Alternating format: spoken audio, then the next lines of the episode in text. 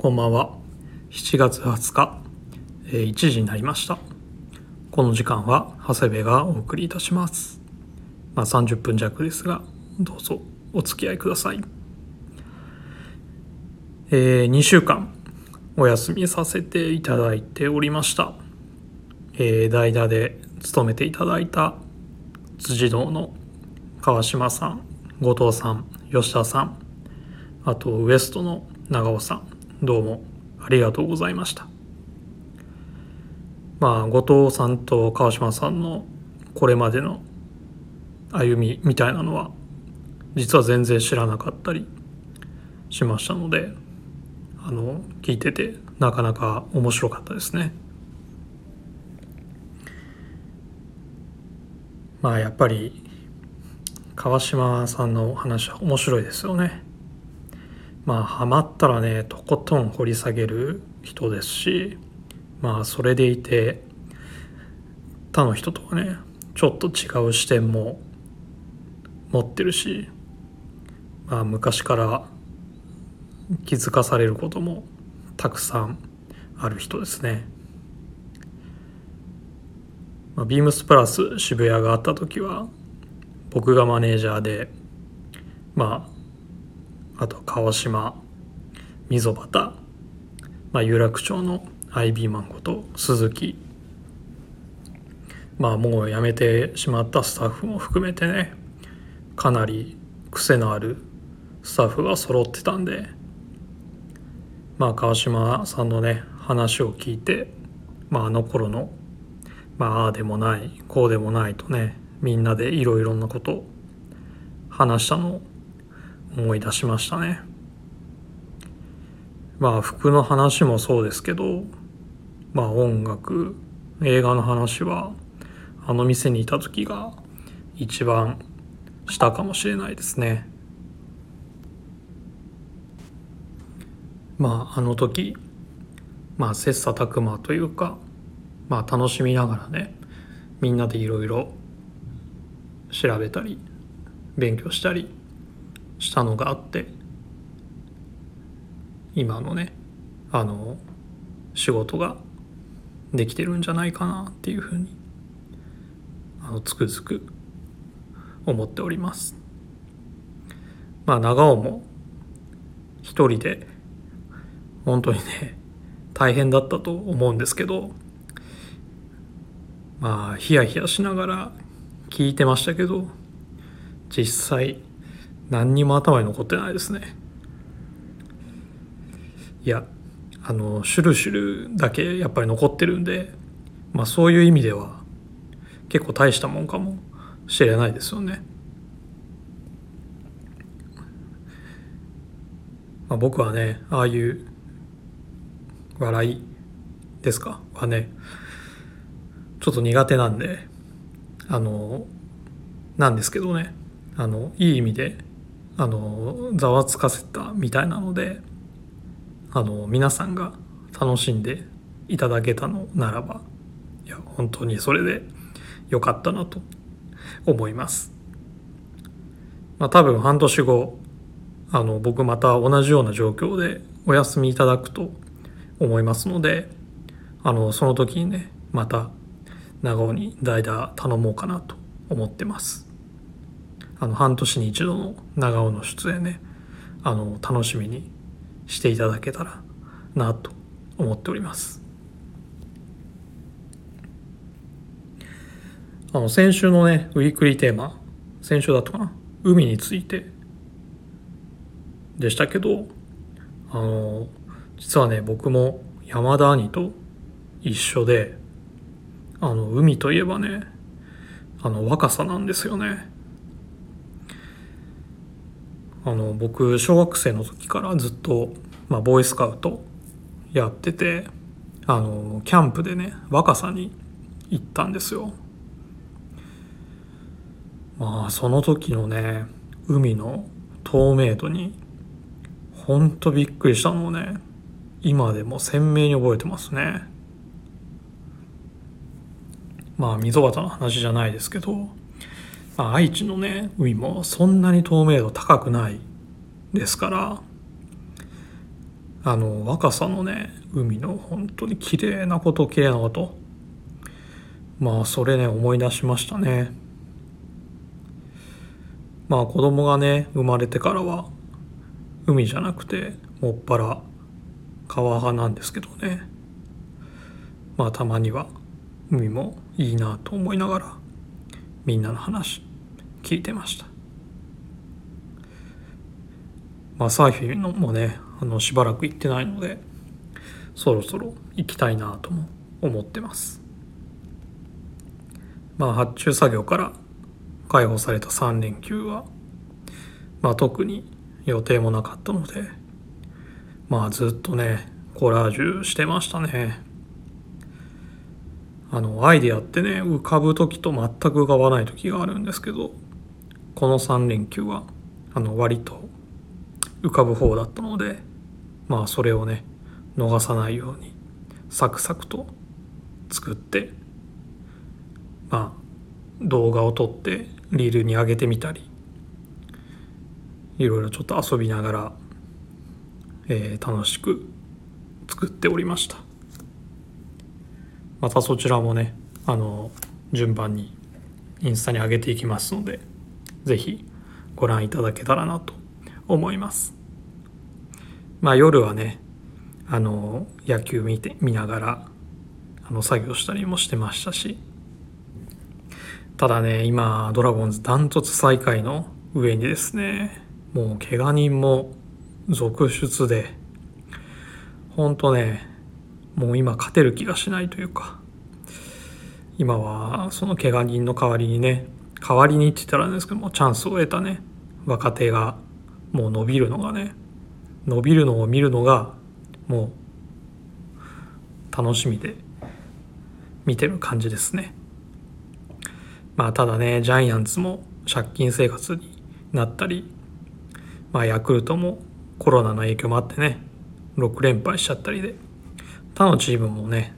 まあまあもたもたしてるので、まあ、にいまでねまだごゲーム差くらいだったかな、まあ、まだまだチャンスはありますからね若手育てながら虎視眈々と A クラス狙ってくれたらなと思います。あ、あとですねあのレイトショーであのエルビス見てきましたよ。あの最近ね週末のレイトショーって結構好きで家から映画館までね自転車でにじゅっぷんほどで行けるのもあってハマってるんですけど、いやエルビスね面白かったですよ。エルヴィスってなんとなくね僕の中ではそのアイドル的ななんか色物的なねイメージでしたけど、まあデビューする前からね直後、まあ、兵役行くまでのね、まあ、エルヴィスっていうのはね、まあ、実はあんまりあの知らなくて、まあでもね実際せんきゅうひゃくごじゅうねんだいのねアメリカでその黒人音楽のねブルース、まあ、リズム&ブルースとねあの白人音楽のカントリーを融合させたっていうのはねかなりセンセーショナルな出来事だったんだなっていうのがねまあよく分かりましたし、まあエルヴィス自体にねまあがぜん興味が湧いてきましたね。ちょっといろんな本読んだりしながら掘り下げていこうかなっていうふうに思っています。まあねあとオースティン・バトラーもトム・ハンクスもまあめちゃめちゃ良かったですよ。まああまり言うと楽しみがなくなりますのでプラス好きな方は時代的にもねプラスのあの時代背景とぴったりなのでぜひご覧になっていただければと思います。まあ、そういう映画の中からねあの当時のアメリカの社会がどんなだったかっていうのも知ることができますのであのそういった意味でも面白い映画だなというふうに思います。さて、えー、ありがたくもレターいただいてますのでレターの紹介をさせていただきます。えー、インニゴプラスさんからです。いつも本当にありがとうございます。長谷部さん、お久しぶりです。 エムディー の仕事は売上のみならず利益に直結する仕事ですので神経を使いますし大変ですよね。お疲れ様です。いや本当にご存知でありがとうございます。先日レターさせていただいた味噌と方言の件、長谷部さんの話にうなずきながら楽しく拝聴しておりました。ちなみに我が家にはつけて味噌かけて味噌が常備されています。にかいだけでしたが長谷部さんの放送回がないと恋しくなりますね。落ち着いた放送はやはり唯一無二の良さがあります。先日の放送でおすすめされていたストライプレギュラーカラーシャツクラシックフィットのサックスを購入しました。購入にあたり他のシャツと迷っていたのですが山田兄弟のひろしさんとまさしさんへレターでおすすめを伺ったところお二人とも即答でこちらのシャツをおすすめいただき決断した次第です。さらっとしつつも張りのある生地の良さは夏でも気持ちよく着れます。インディゴのエンジニアードガーメンツのジャングルファティーグショーツとの合わせも非常によく最近のヘビーローテアイテムになっています。またお店でお会いできた時にお話しさせていただければと思います。いやー本当に僕なんかのねラジオを楽しみにしていただき本当にありがとうございます。つけて味噌かけて味噌ですよね。もう何でもかけちゃいますね。まあおでんもそうですしね、もうご飯にもね合うんですよね、白ご飯。いやー本当に欠かすことのできない調味料だと思います。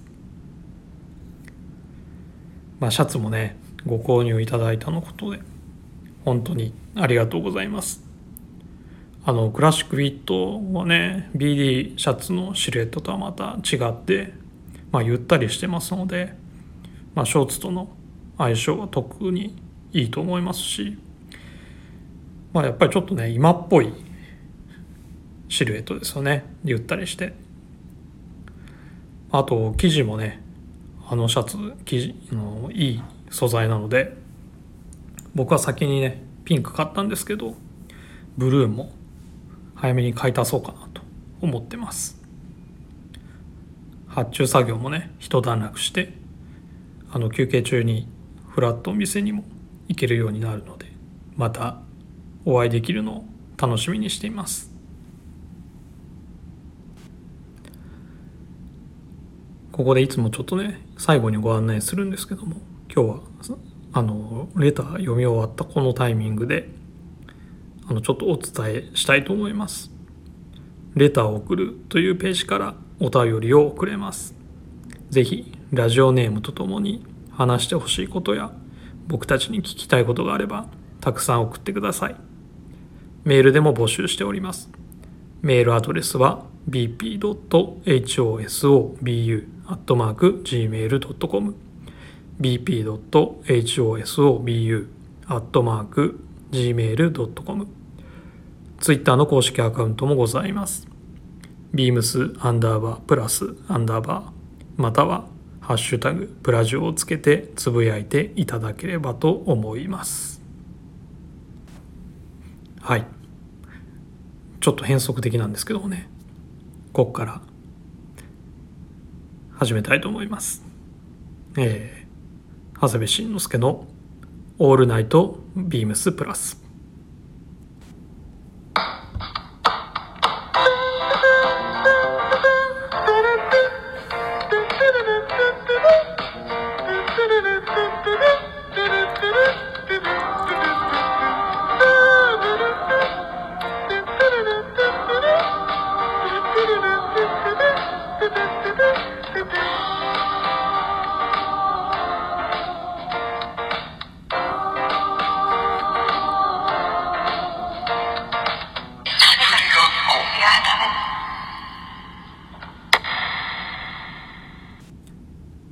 この番組は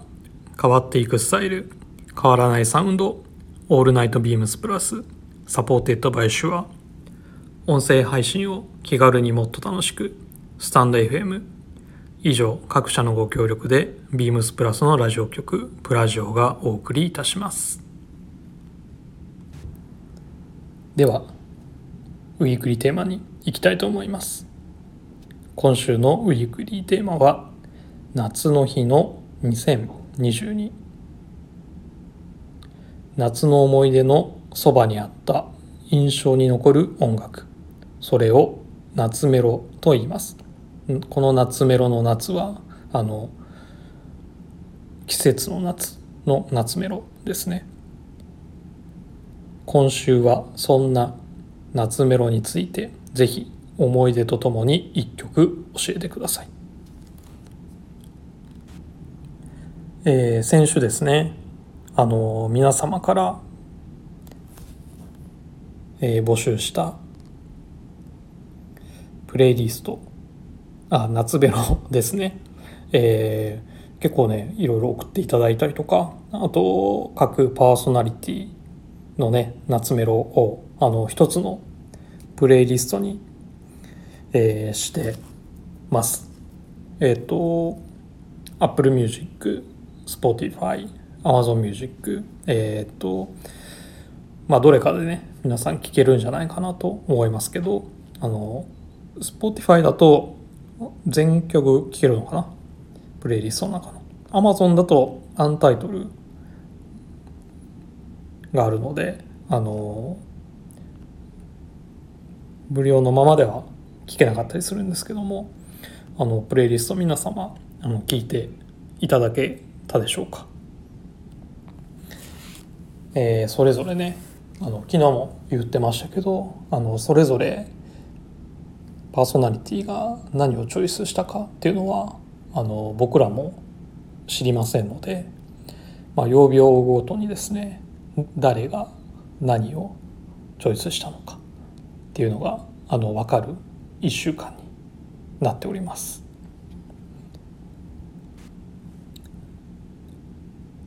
まあ昨日のねチームきゅうじゅうろく、あの坂本が選んだあのプリンセスプリンセスもね、あの佐藤と吉沢は知らなかったりとか、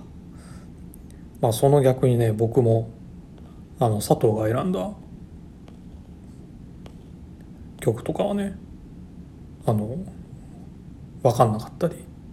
吉沢の曲もね僕ね知らなかったりしますので、やっぱりねそのあたりはかなりあの世代間で違うんだなっていうのをねやっぱこういう時に感じますね。何だったかな、卒業式の卒業式ソングの時もねすごく感じたんですけど、まあ、こういった時にね感じますし、ただいろんな年代がいるっていうのはあのこういうプレイリストにした時にねあの面白いですよね。あのまあどれもね夏に紐づいたそれぞれの思い出にのあるねあの曲なんでしょうけど、僕ね一個これ自分が選んだんじゃないんですけど、すごくあの夏の印象に残ってるね曲があるんですよ。あのさんじゅうろっきょくめのサードアイブラインドなんですけど、あのこれねなんでかっていうと、一番いっかいめのフジロックフェスティバルにですねあのサードアイブラインド来てまして、あの僕それ行ったんですよね、いっかいめのフジロック。まあ初めてのこと、運営側も初めてだったのでってのもあったし、あとはまあすごい大雨だったんですよね、暴風雨。あの結果的にねふつかめもう中止になっちゃうんですけども、あのすごいもう天候も悪くて寒いし、もうしんどいしみたいなあのフジロックだったんですけども、なんかね今とは違うもうすごい熱気というか、うん、なんとも言えないねあのフジロックだったんですけど、まあ、そこに出ててあのすごい印象的だったのをやっぱ覚えてるので、このサードアイブラインドのねこの曲が入ってるっていうのはちょっとねあの感慨深いというか思い出しましたね、あのフジロックをね。でその当時って、まあ、せんきゅうひゃくきゅうじゅうろくねんだったかなななねんだったかな、まあ、まだねこういうSpotify だったりとか、まあ、Amazon Music みたいなのもなかったので、あの音楽ってねやっぱ シーディー で買う時代だったんですけど、なのでこういうところにあの外国のねロックバンドっていうのがもう来る、しかもたくさん見れるっていうのはねもう大興奮でしたし、くまなく全バンドのね シーディー 買いましたよね。まあ大鳥のねあのレッチリはもうもちろんその前から知ってましたけど、まあニルバーナのねドラマーだったデイブ・グロールが率いるねフーファイターズとかですね、フーファイターズもその時ちょうどデビューだったのかな、まあ結構衝撃的でしたしね。あとねサザンカルチャーオンザスキッツっていうねいちバンド目にね登場したのかな、もう衝撃的でしたね。今でも結構聞くことがあるんですけども、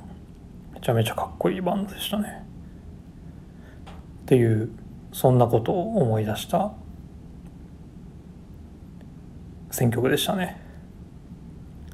どなたが選んだのかまだ僕は分からないですけど、ありがとうございます。でですねあの僕が選んだ夏メロはですね、えー、PUFFYの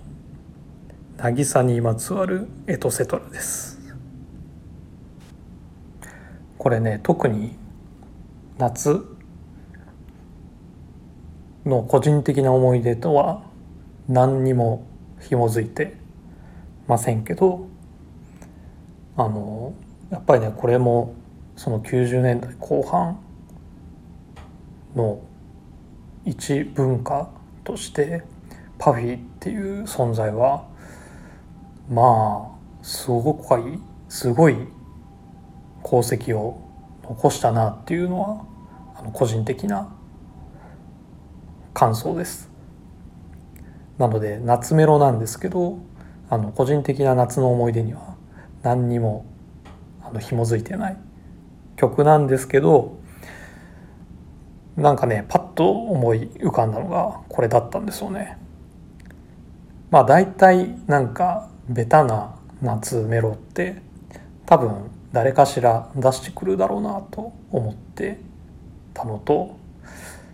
まあこれだったら多分誰も選ばないだろうなっていうそういうあのところからなんとなくこれかなっていうだけの理由です。まあ、ただねあのデビュー曲のまあ、アジアの純真と、まあ、この曲はですねあの作詞が井上陽水で、まあ、作曲が奥田民生っていうね、まあPUFFYの数ある曲の中でもやっぱりね井上陽水の作詞っていうのはねやっぱり群を抜いていいというかなんですよね。なんかまあ、わけもわからないですし意味もないですし、でもねなんか口について出るっていうね、まあ奥田民生の曲がとすごくマッチしてるなっていうのは思いますね。はい、まあそんなんでね、多分ねこれね誰も当てらんない当てられないんじゃないかなっていうふうに思ってたんですけども、僕が選んだのはあのPUFFYでした。本当はねあの第一候補はね実はね違ったんですよ。あのでも配信されてないのであの第二候補のこちらになったっていうところですね。実は第一候補はですね、元ザ・ブルーハーツ、ザ・ハイローズ、今はねザ・クロマニオンズの、まあ、ギタリストマーシーこと真島正俊のですね初のソロアルバム、あの夏の抜け殻っていうねアルバムのあのいっきょくめの夏が来て僕らっていう曲があるんですけども、まあ第一候補はその曲だったんですね。あのまあブルーハーツもクロマニオンズもハイロースもあの曲の配信はしてませんのであの シーディー を買うしかないんですけども、なのでまあ今回ねこのプレイリストには入らなかったんですけども、実は夏が来て僕らっていう曲が一番なんか夏だなっていうふうに感じる曲ですね。まあこれも別に個人的な思い出とは何にも紐づいてはないんですけども、まあマーシーね僕すごい大好きなんで夏の曲はこれっていう感じですね。まあ、YouTube でアルバム丸々聴けたりもしますので、ご興味ある方はぜひ